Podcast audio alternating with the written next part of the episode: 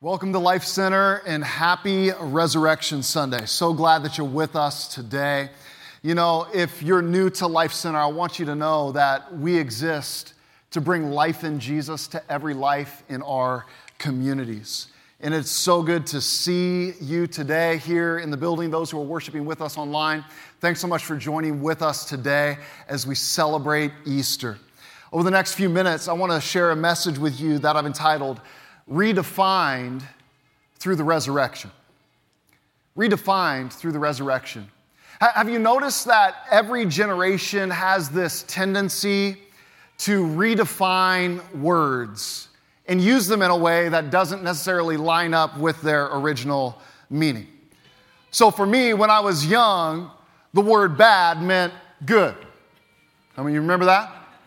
Uh, when I was young, the word sick meant awesome, right? That's sick! What do you mean? That, that's awesome! So why not say awesome? Because it's sick! Uh, there's, you know, another word that came out when I was in high school. Man, that's fat. P H A T, fat. That's, that's fat. And what's interesting now, as a father of three kids who are quickly moving into their teenage years, I notice the trend happening once again. They're using words that at times I have to go, wait, hold on. What do you mean by that? I, I don't understand what you are saying. Now, I'm, I'm, not, I'm not saying like, oh, that's dope, right? That's been around for a long time. Uh, but the other day, my kid said, no cap. It's like, like, cap? cap? You need a hat, son? What, what's going on? No, it, just, it, it is what it is. I'm telling the truth, no cap. Or, man, they're salty.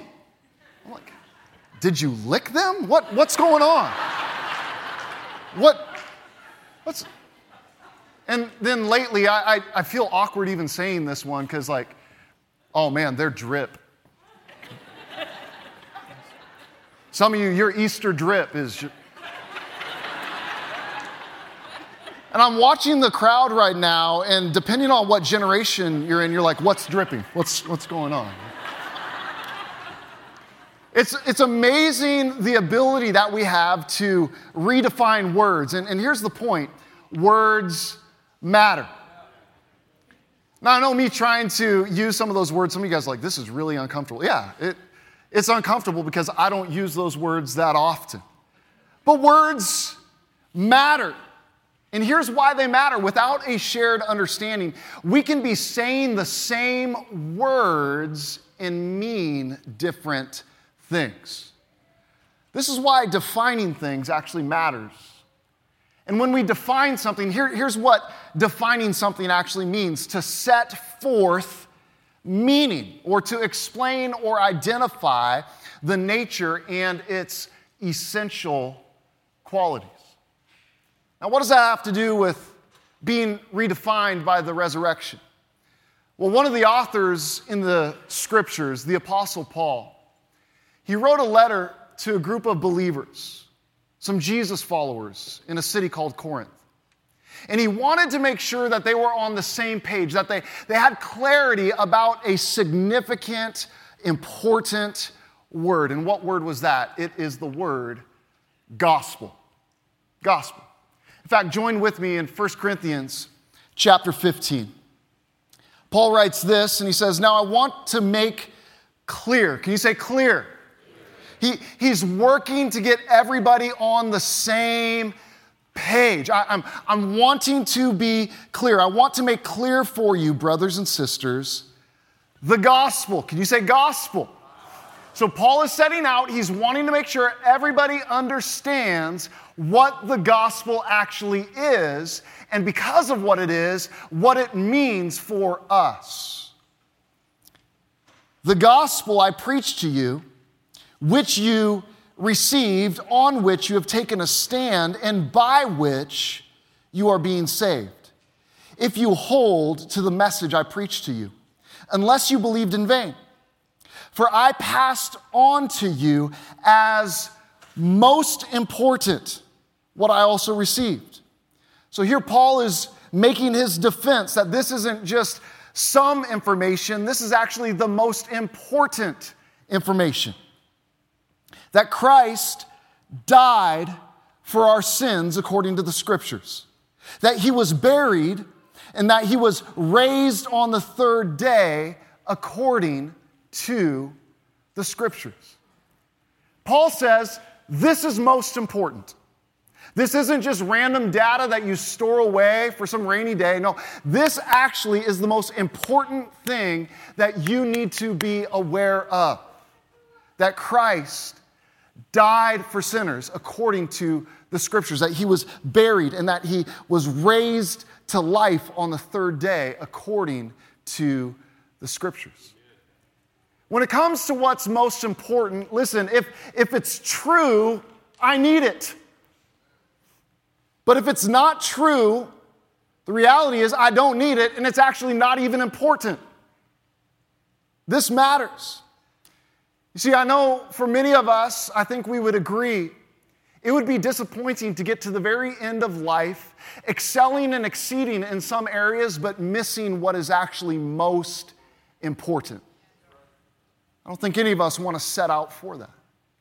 And to this, Paul brings clarity or definition about this idea called the gospel. What does that word mean? It simply means good news. But understand, a lot of people don't treat the gospel like good news, a lot of people treat the gospel like good advice. Paul wanted to make the gospel clear. Tom Wright, who's a biblical scholar, an author, an academic, he made the following statement in his book, Simply Good News. He said, But many people today assume that Christianity is one or more of these things. Now, now listen to this list and consider if that's where you are at today. A religion, a moral system, a philosophy, in other words, they assume that Christianity is about advice, but it wasn't and isn't. Christianity is simply good news. It's the news that something has happened, and as a result of which, the world is a different place. Can I tell you, this is the gospel. This is why we are gathered here together on Easter Sunday. Why? Because Christ died for sinners. He was buried and he rose again on the third day in accordance with the scriptures. And the gospel is the announcement, the news of that. See the definition of the gospel? It's good news. But here is the tension point for us there is no gospel without resurrection.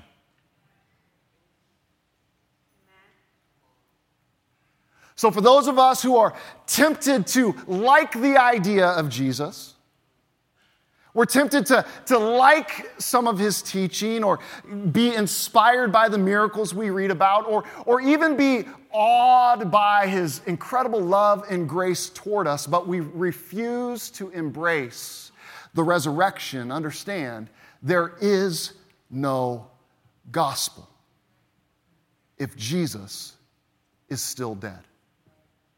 There's no hope.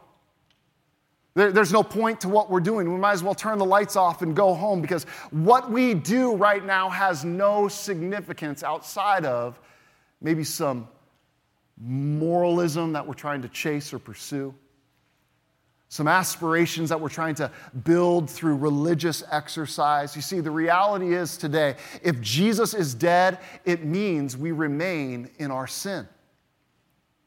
But if Jesus has risen, here's the good news it means that your life can be redefined.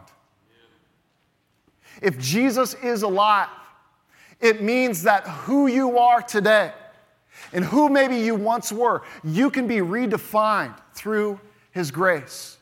See, Paul continues his thought in 1 Corinthians 15. And he says this in verse 19 If we have put our hope in Christ for this life only, we should be pitied more than anyone. Paul is saying, listen, if there's actually no resurrection, but we put all of our hope in it only for this life and come to the end of life, find that it wasn't accurate, we should be pitied. Why? Because if I become convinced or proficient in something that isn't true, I should be pitied. You ever met somebody, they're convinced that something isn't, or they're convinced it's true, but it's not? You kind of look at them going, man, I hope the light bulb finally shows on, turns on for you. It's pretty sad. Oh, you know Susie. She, yeah. You see, if, if we are putting all of our weight in something that isn't real, friends, we should be pitied. But Paul doesn't stop there. Look at verse 20. Paul says this, but as it is, Christ has been raised from the dead. That is our hope. But as it is, Christ has been raised from the dead, the first fruits of those who have fallen asleep. For since death came through a man, the resurrection of the dead also comes through a man. For just as in Adam all die, so also in Christ all will be made alive. See, we gather together today to remind ourselves and to declare with clarity what this gospel actually is. Christ has been raised from the dead. See, without this truth, there is no gospel. There's some scripture that you could hang up on your refrigerator or some, some scripture you could memorize, but, but if Jesus is still dead, it does you no good. There's no power. There's no authority. There's no hope beyond what your current existence and experience is if Jesus is still dead. Without the resurrection, there's, there's no good news. There's, there's no good news. We are still dead in our sin. My life as it is, is my only reality. And not only that, the only hope that I can cling to is what I can hopefully fabricate through my own effort. So the only hope that I have is somehow advancing in my career or, or excelling in my bank account or having the best relationships during my lifetime that I can, because that's all there ultimately is if Jesus is not alive. You see, the king who wore the crown of throne, crown of thorns, now holds the crown of life. This changes everything, friends. The resurrection changes everything. And I know that's, that's kind of a big claim, especially those of us who maybe were in church for the first time. Maybe we're not even a, a follower of Jesus. And here's a guy, 42 years old, standing on the stage looking at you saying, The resurrection changes everything. Kind of a big claim. Reminds me a little bit of what happens to me every now and then at the Puyallup Fair when you're walking by some of those booths, you know, and people are trying to sell you something. Man, this will change everything. Maybe you're like me, I've, I've fallen for it, where I'm like, Amber, come here. This is going to change everything. And I fall for it and I buy it and I take it home and I realize two days later, that changed nothing. And there's some of us here today, we might be tempted to go, well, Tyler changes everything. Really? A little bit dramatic, don't you think? I would say to you, no. Not dramatic at all. The fact that Jesus is alive today, it changes everything. Since the King has risen for us, we can be redefined through the resurrection. But with that in thought, there's two things that I want us to consider today. Number one, I want you to consider what Jesus' role is in the redefinition process. What's Jesus' role? Well, the resurrection declares and defines what his role is, friends. He is king. He's king. If Jesus isn't raised to life, what is he? He's, he's a historic figure. He was a moral teacher. He had some great philosophy, but that's all that he was. Because what he is, if he's still in the grave, is dead. You see, this is either the greatest hope or the greatest hoax that has ever existed. There, there's not really a third option there, by the way. Because people have, have bet their entire eternity on this thing. People have sold their possessions, gone around the globe telling about this carpenter from Nazareth who opened the eyes of the blind and opened the ears of the deaf. And all of a sudden, people have invested their lifetimes and for future generations. And it is either the greatest hope or the greatest hoax. There is no in between. And I'm here to remind us today that it's not a hoax. You see, the king is alive. Amen. But here's the reality if he's the king, guess what it means? It means that I'm not. It means that we are not. And that's, that's a tension point at times. Why? Because we like the comfort of our throne, don't we? We like calling the shots. We like determining our own outcomes. You see, if he is king, it means things about his role in our lives. First, understand that his role, he isn't just a contributor to your life. See, some of us, we want a Jesus that will operate only as a contributor to our lives. In other words, we, we want to call the shots, but Jesus, just give me some advice. And here's the danger with, with approaching Jesus like this. All of us do this. Sometimes when we re- receive advice, we don't like the advice. And so what do we do? We ignore it. But again, the gospel isn't good advice, the gospel is good news that the king is alive. Some of us, we, we want a contributor. Others of us, though, we, we need to understand he isn't just a content creator. We, we live in a world full of content creators. And if we're not careful, we can, we can look at the stories of Jesus, the teachings of Jesus, the miracles of Jesus, and, and some of us, we want a Jesus who will simply be a good moral teacher, a historic philosopher, an inspirational humanitarian that, that we can quote as needed. Have you ever noticed how we're very selective at what we quote? About Jesus? There's certain scriptures that we would never actually say out loud because then it might actually challenge. Not, not this crowd, that was for the earlier crowd, right? That, understand, Jesus isn't just a content creator, he's not just a contributor, and he isn't just a man who was crucified. Hear me. Some of us, we want an inspirational and aspirational model that we can look to, thinking that Jesus was just a good teacher who was martyred. But he was much more than just that. Who is Jesus? What's his role? Well, Jesus is the eternal King who is God. He became one of us.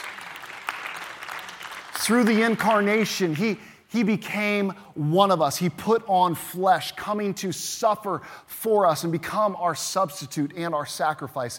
He's the king who died for our sin, not his sin. He's the king who was buried. And friends, I'm here to remind us today, Resurrection Sunday 2022, he is the king who has risen to life. That is his role. That is his role. But the second thing I want you to consider not only what is his role, but I think we have to ask the question what's my role? If that's Jesus' role in this, what is my role? And let me remind us today the resurrection declares and defines what our role is. What is that? We receive and we reflect new life. Don't just stop with receiving new life. Understand, there's a world around us that, that they need to hear the clarity and the, the declaration of the gospel. That we not only can receive new life, but we reflect this new life to a world around us. You see, if I'm not raised to new life, what do I actually have? All I have is what I have. But in Christ, everything changes. Because the king did his role, through grace, I can do my role. I can receive new life, and I can reflect new life. But here is what this means for us. Hear this. You are not defined by what you have done. You're actually defined by what Jesus did. That's what happens when we receive this gift of new life. I'm no longer the sum total of my failures or my irresponsibilities. I'm no longer defined by who I once was. I'm now defined by what Jesus has done for me. Friends, you can't tell me that that doesn't change things. This is good news. See, Paul, in another letter that he writes to one of his young friends named Timothy, he says this in 1 Timothy chapter 1, starting in verse 15. This saying is trustworthy and deserving of full acceptance. Christ Jesus came into the world to save sinners. Some of us right now are, are kind of leaning back on Tyler, you calling me a sinner? No, not yet. Not yet. Stay with me. Paul says Christ Jesus came into the world to save sinners. That's why he came. He didn't come just to, to somehow try to inspire you to do a little bit better in your life. He came to rescue you. He came to, to pick you up out of the pit that you found yourself in. Understand, Paul is saying this Christ Jesus came into the world to save sinners, and I am the worst of them. Now, here's the good news if Jesus can rescue the worst, then maybe there's room for the rest of us. Because, listen, I know, I know, some of you got on edge, like, Tyler, you calling me a sinner? You calling me a sinner? No. Well, the good news is, if Paul's the worst, at least you're not at that level. And so there's hope. There's hope. Paul says he, he came to save sinners, and I am the worst of them. But I received mercy for this reason. Why? So that in me, the worst of them, Christ Jesus might demonstrate his extraordinary patience as an example to those who would believe in him for eternal life. Friends, the key to transformation, the key to you being redefined by the resurrection, is simply receiving what Jesus has already made available. And Paul ends with this Now to the King. Come on, can you say King? King, king capital K. Now to the King, eternal, immortal, invisible, the only God, be honor and glory forever and ever. Amen. Amen. Christ came to save sinners. And what this means, listen, it's not our goodness that gets us in, it's the goodness of Jesus on our behalf that gets us in. You see, advice says, do this. The gospel shouts out on Resurrection Sunday Jesus has already done it. Receive it, rest in it, reflect it to the world around you. Today, you can be redefined because of the resurrection. Tim Keller, who's a pastor in New York City, he's an author. This April, April 11th, wrote an editorial piece for the New York Times. In recent months, Tim Keller was diagnosed with pancreatic cancer. And he writes this If the resurrection of Jesus Christ really happened, then ultimately God is going to put everything right. Suffering is going to go away, evil is going to go away, death is going to go away, aging, come on, somebody, is going to go away, pancreatic cancer is going to go away. Now, if the resurrection of Jesus Christ did not happen, then I guess all bets are off. But if it actually happened, then there's all the hope in the world. And I'm here to remind you today, friends, there is all the hope in the world. Why? Because Jesus has risen. And that means that my life and your life in your circumstances in your battles in your challenges, it can be redefined. Because even though he died and he was buried, on the third day, he rose again. And that changes everything. Changes everything. And today, we're about to celebrate and go crazy in this place. And some of you who are new to Life Center, you're like, haven't we been doing that? Yeah, we've been doing that. That's what we like to do. But we're going to celebrate some friends who are publicly demonstrating what we're talking about today of what it looks like to die to sin and be buried with Christ, but be raised back up to new life in Him. Today, we have a bunch of people who are ready to get baptized. They've already signed up, but you might be here today and say, you know what, Tyler? I haven't been baptized. I need to do that. But Tyler, I, I didn't prepare for that. I want to remind you it's okay. We have towels. And I promise you, eventually you will dry out. Aren't you thankful that it's not raining today? You have a chance to dry out before you even get into your car. If you haven't yet been baptized, we're going to give some instruction on that a little bit further. But right now, can I invite you across this room and those who are watching online? Can I invite you to bow your heads just for a moment? Because my guess is there's some of us here today that we have yet to experience the new life that Jesus has made available.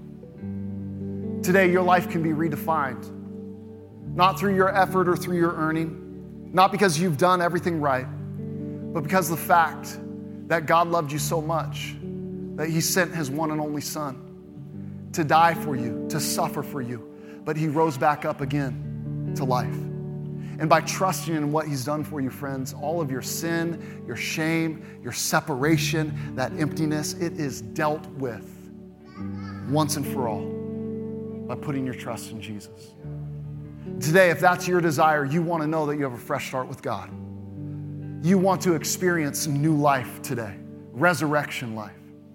If that's you, I'm going to ask that we pray this prayer together, Life Center, and let's pray with those who are praying this, maybe for the very first time that they would experience new life. Would you pray this prayer with me? Say, Jesus, thank you for loving me. I put my trust in you. Forgive me of my sin. Make me a new creation. And help me to follow you every day of my life.